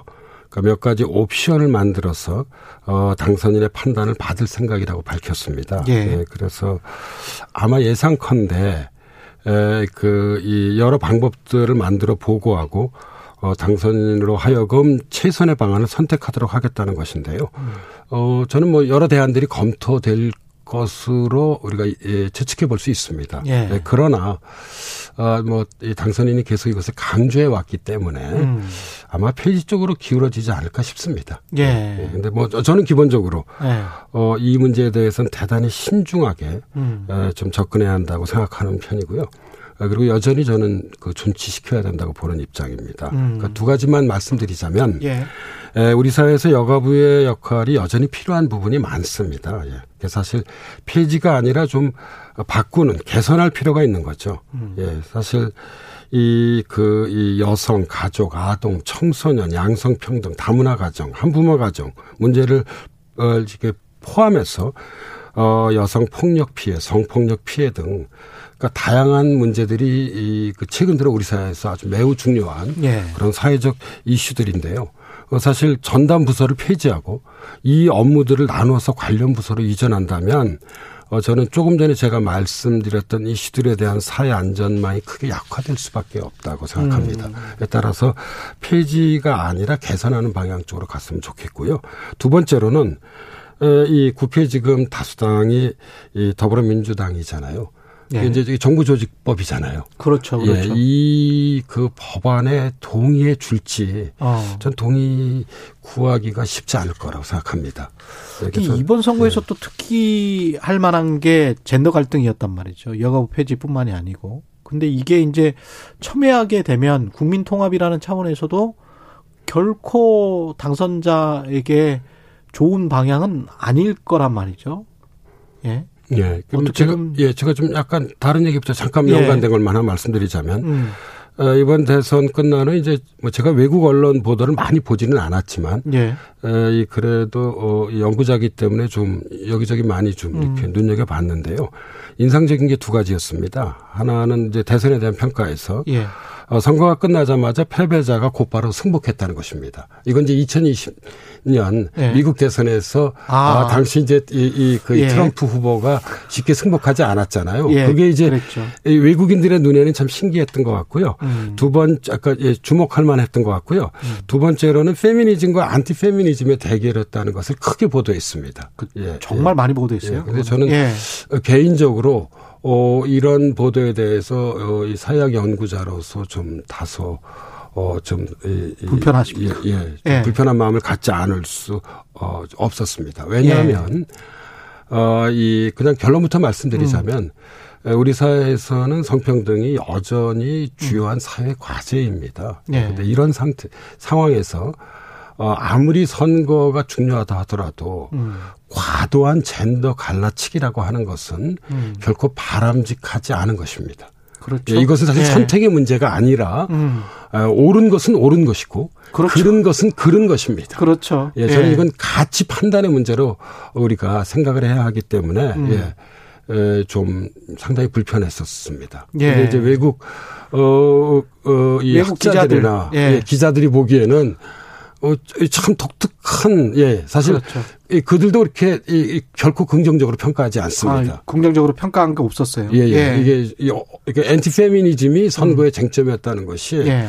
어떻게 보면 우리 민주주의의 선자리에 대해서 다시 한번 좀 숙고하게 그렇죠. 한 것으로 보입니다. 예. 음, 오히려 약간 좀 우리가 열등하게 보이게 하는 그런 논조 가 좀 있어서 BBC나 이런 데도 그렇고 저도 별로 그렇게 보도가 우호적으로 나오지는 않더라고요. 특히 젠더 갈등에 관련해서 예, 대부분 예. 다 비판적으로 다뤘었죠. 뭐 그렇죠. 대부분이 아니라 거의 다가 예. 비판적으로 다뤘습니다. 예. 왜냐하면 사실상 어, 서구 사회에서는 이게 약간 이게 이게 너무나 당연한 거기 때문에 예, 당연한 거고 너무나 당연한 예, 거라서 예, 예, 예, 예. 이거 가지고 이제 문제를 삼아 버리니까 이 나라 뭐지 뭐 이렇게 돼 버리는 거예요. 예, 그러니까 이제 그런 부분도 없지 않아 있었습니다. 예. 네. 그 다음에 그 윤석열 인수위뿐만이 아니고 항상 이 인수위 꾸려지면 교육 분야는 항상 불만이었기 때문에 교육 분야 이거는 어떻게 추진될까요? 교육 문제들은? 그러니까 일단은 요건 이제 지금 공약에서 제시된 것들을 좀 우리가 다시 돌아봐야 되는데요. 예. 먼저 이제 큰 그런 이제 그 시각에서 말씀드리자면 진보적 교육 정책은 공공성을 중시하고요. 음. 어 보수적 교육 정책은 이제 수월성을 중시하는데요. 어 지금 핵심 공약은 이러했습니다. 국제 중 외고 자사고를 존치시키고 어, 교육의 다양성과 학생 선택권 을 존중하겠다. 음. 그다음에 고교 내신 절대 평가를 반대하고 있고요. 그다음에 고교 학점제 취지엔 공감하지만 어, 이 대입과 연계하고 지역별 격차 해소가 필요하다고 봤습니다. 예. 어, 대입 공약은 이제 세 가지가 좀 주목할 만했는데요. 어, 정시 찬성 확대, 그다음에 수능 고난이도 문제 출제 금 금지, 음. 논술 전형 존치, 그다음에 사고력 을 평가하는 전형도 필요하다고 음. 이것을 이제 논술 전형 존치와 연관해서 예. 이야기를 했습니다. 근데 이 쟁점들은 어 민주당과 충돌할 가능성이 있는 쟁점들입니다. 예. 예. 그래서 어, 어, 이것이 국회에서 어떻게, 음. 어, 이게 진행될지 좀 지켜봐야 할 것 같습니다. 그래서 이제 제가 말씀드리고 싶은 것은, 어, 사실 뭐 공공성이냐 수월성이냐에서 어느 하나의 어떤 그런 해답만이 있다고 저는 생각지 않습니다. 예. 예. 이 공공성을 기반으로 해서 수월성을 강화하든지 음. 수월성을 기반으로 해서 공공성을 강화하는 두 방법 중에 하나를 선택하게 되는데 그렇죠. 예 그래서 제가 보기에는 먼저 이 국민적 합의를 구하는 절차가 좀 필요한 것 같아요. 음. 이 문제에 대해서는 워낙 또 우리 학부모들이 아주 예민하게 생각하는 쟁점들이잖아요. 예. 예 그리고 나서 어떤 그런 음. 어, 이, 이, 그, 이게 이제 그, 이법 개정 사안들도 많이 포함되어 있기 때문에 예, 민주당과의 어떤 그런 협치의 역량을 좀 강화할 필요가 아, 있다. 아, 있다고 네. 좀 보는 편입니다. 예. 기후 환경 문제도 쟁점이 분명히 될 텐데 특히 에너지 원전 문제 뭐 이거는 다시 한번 논쟁이 될 것 같습니다. 예. 간단히만 말씀드리자면 예. 실험 관계상이요. 예, 기후 위기 대처를 위한 탄소 중립은 지구적 흐름입니다. 음. 예, 그리고 사실상 이것 역시 일종의 규범적 과제인 거죠. 예. 우리가 뭐 선택의 과제라기보다도 예. 따라야 할 과제인데요. 예. 어, 이 탄소 중립을 위해 그 대선 당시 당선인이 내놓은 것은 탈원전 어, 이, 이, 이 폐기와 원자력 강화입니다. 예. 예. 그래서 어, 이제 지구적 흐름은 사실 이 탄소 중립이 한 축이 되고 다른 한 축이 재생 에너지입니다. 음. 예, 그래서 탄소 중립과 재생 에너지 공존을 추구하는 것이 지구적 흐름인데 어, 인수위에서 이제 이러한 것들을 어떻게 정리할지는 음. 예, 좀 지켜봐야 할 것 같습니다. 예. 어, 이, 뭐 제가 어, 지난 이제 문재인 정부의 인수위격이라고 할 수 있는 국정기획자문위원회 위원으로 참여를 해서 예. 좀 그런 프로세스를 좀 아는 편인데요. 예. 어, 이 인수위가 마감하면서 음. 이제 에, 에, 당시에는 그러니까 현 정부에는 이제 100대 국정과제를 발표했습니다. 음. 어, 이 제가 보기에 현 인수위도 어, 지금 윤석열 정부 인수위도 제가 보기에 몇십 대 과제를 아마 국정 과제를 발표할 발표하겠죠. 것입니다. 예, 그래서 예. 아마 그때까지는 음. 어, 지금 안철수 위원장도 외부에 알리지 말라고 얘기하잖아요. 예. 예 그래서 아마 그걸 지켜봐야 될 것 같습니다. 그렇군요. 예, 예. 예. 기후 위기를 포함한 에너지 정책이 어떻게 음. 정리될지는요. 예, 네. 그리고 이제 통합 이야기하면서 우리가 뭐 아까 책 이야기도 하셔서 그런 책도 있더라고요. 그런 책 좀 저쪽이 싫어서 찍는 민주주의 이런 이런 나라에서 이제 통합이나 포용을 이야기한다는 게 저쪽이 싫어서 찍는 민주주의인데 이게 가능하겠습니까? 어떻습니까? 어 저는 그래서 리더십이 중요한 것 같습니다. 예. 예. 일찍이 이, 이, 그 막스 베버가 음. 그 정치가에게 부여된 세 가지 자질이 예. 하나가 열정이고 다른 하나가 책임감이고 세 번째가 균형 감각인데요. 예. 예 저는 균형 감각이 매우 중요할 것 같습니다. 음. 그 대통령은 정치가이자 행정가입니다. 그 사실 완전한 중립을 지키라고 요구하기에는 전 무리라고 생각합니다. 아, 현실적으로. 예. 예, 예. 예. 그러나 중립을 지키려고 노력을 해야 한다고 생각합니다. 어. 예, 그게 이제 막스 베버가 얘기한 균형 감각이죠. 네, 그래서 정치 철학을 구현하면서도 예, 예. 본인의 정치 철학을 구현하면서도 예, 맞습니다. 예. 예, 그래서 선택하지 않는 조금 전에 말씀하신 거에 대해서 제 답변을 말씀드리자면 음. 아, 이그 선택하지 않은 사람들까지도 끌어안는 리더십이 매우 중요할 것 같습니다. 그렇겠죠. 예. 예. 그래서 이와 연관해서 저는 뭐 조선욱이 특히 정조의 리더십을 정조 예, 좀 환기시키고 싶은데요. 예. 그러니까 자신의 등극을 가로막았던 노론 세력과도 정조는 타협했잖아요. 음. 이게 당평 정책입니다. 예. 이게 진짜 통합이죠. 예. 그러니까 이게 제가 보기에 정조의 당평 책은 예. 이 조선 시대판 대연정입니다. 일종의. 아. 예. 그래서 우리가 어, 노무현 정부 때 대연정에 관한 토론들도 많이 이루어졌는데요. 예. 갈라진 사회를 통합시키려고 하는 정치적 노력으로서 음. 어 저는 어, 대연정의 상상력을 좀 적극 발휘할 필요가 있다고 생각하는 편입니다. 예. 알겠습니다. 여기까지 하겠습니다. 대선 기획 사회 분야 연세대학교 사회학과 김호기 교수님이었습니다. 고맙습니다. 네, 감사합니다. KBS 라디오 최경련의 최강시사 듣고 계신 지금 시각 8시 47분입니다.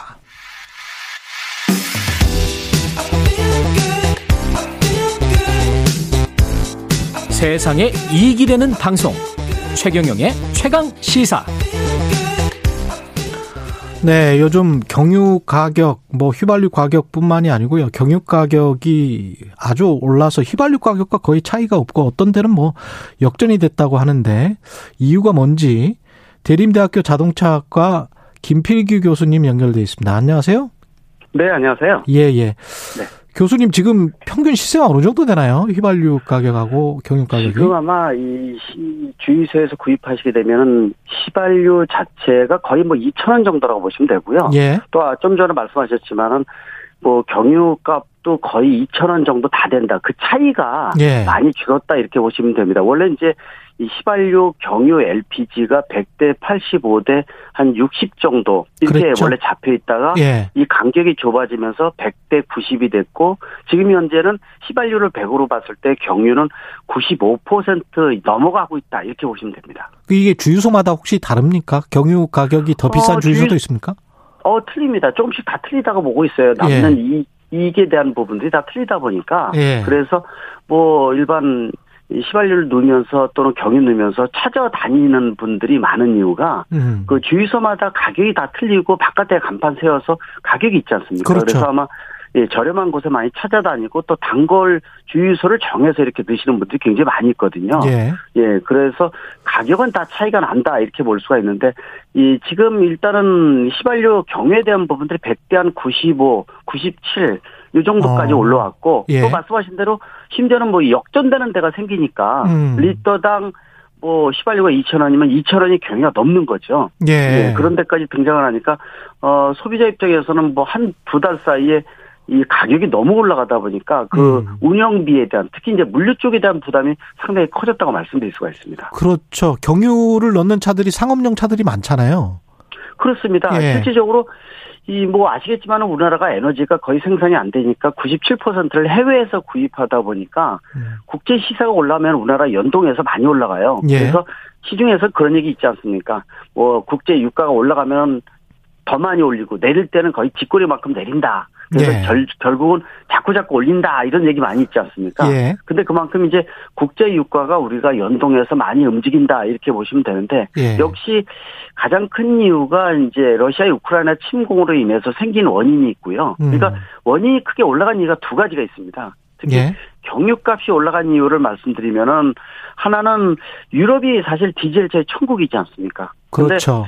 코로나로 인해서 이동량이 적어지다 보니까 실제로 경유의 사용량이 적어졌다가 아. 최근에 아. 코로나가 억제되면서 경유 사용량이 그만큼 이동량이 늘었다는 얘기죠. 아. 경유 사용량이 늘어나면서 재고가 좀 떨어지는 상황. 그러니까 많이 이용되고 경유가 예, 줄어드는 상황에서 러시아가 우크라이나 침공하면서 러시아에서 유럽에 수입되는 경유가 최소 20에서 많을 때 50%였거든요. 음. 이게 막혀버린 겁니다. 그러니까 경유가 전체적으로 부족해지면서 이 가격이 급등하고 이게 세계 시장에 영향을 끼치고 우리나라도 영향을 받았다. 이게 첫 번째고요. 예. 또 하나는 뭐 이번에 유류세 인하가 뭐 7월 말까지 3개월 연장이 됐지만은 실제로 공장 도가를 보면은 경유가 휘발유보다 더 비쌉니다. 그러니까 생산 단가가 비싸다는 얘기죠. 예. 그래도 어, 휘발유하고 경유가 200원 차이가 났던 이유는 뭐 유류세 등 각종 세금에 대한 부분들이 혜택을 뭐 상용 많이 쓰이다 보니까 혜택을 주었기 때문에 그만큼 가격이 낮았었거든요.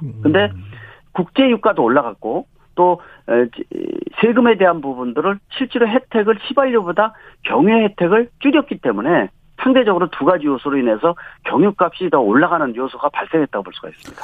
이게 지금 계속 될까요? 이런 흐름이 앞으로 전망은 어떻게 보세요?